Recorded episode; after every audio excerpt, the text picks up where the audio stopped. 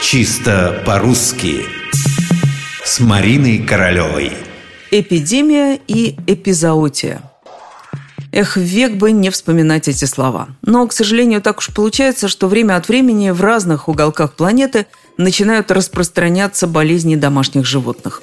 Сразу возникают законные опасения, как бы все это не попало к нам.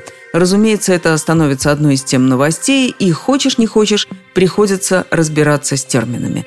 К примеру, где-то вам рассказывают об эпидемии ящура, а где-то об эпизоотии. Самые дотошные сразу обращают внимание на то, что здесь не все ладно. Ну и правда, кто же, собственно, болеет при эпидемии ящура? Известно, что человек тоже может заболеть, но пока таких случаев вроде бы не было. Значит, тем более нельзя говорить об эпидемии, потому что эпидемия – это… А вот теперь о том, что такое эпидемия. Итак, эпидемия – инфекционное заболевание, которое охватывает широкие круги населения и быстро распространяется – Население, заметьте, а не поголовье скота.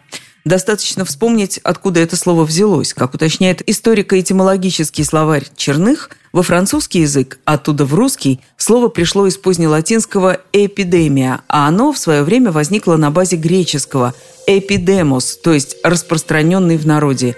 «Эпи» – это «над», «на», «демос» – «народ», «страна». Если подходить к вопросу серьезно – то, конечно, в случае ящура или коровьего бешенства следует говорить об эпизоотии. Это как раз широкое распространение инфекционной болезни животных. Образовано слово было когда-то по такому же принципу, что и эпидемия. Эпи – над, зоон – животное. Есть только одно «но». Это слово узкоспециально, не слишком известно.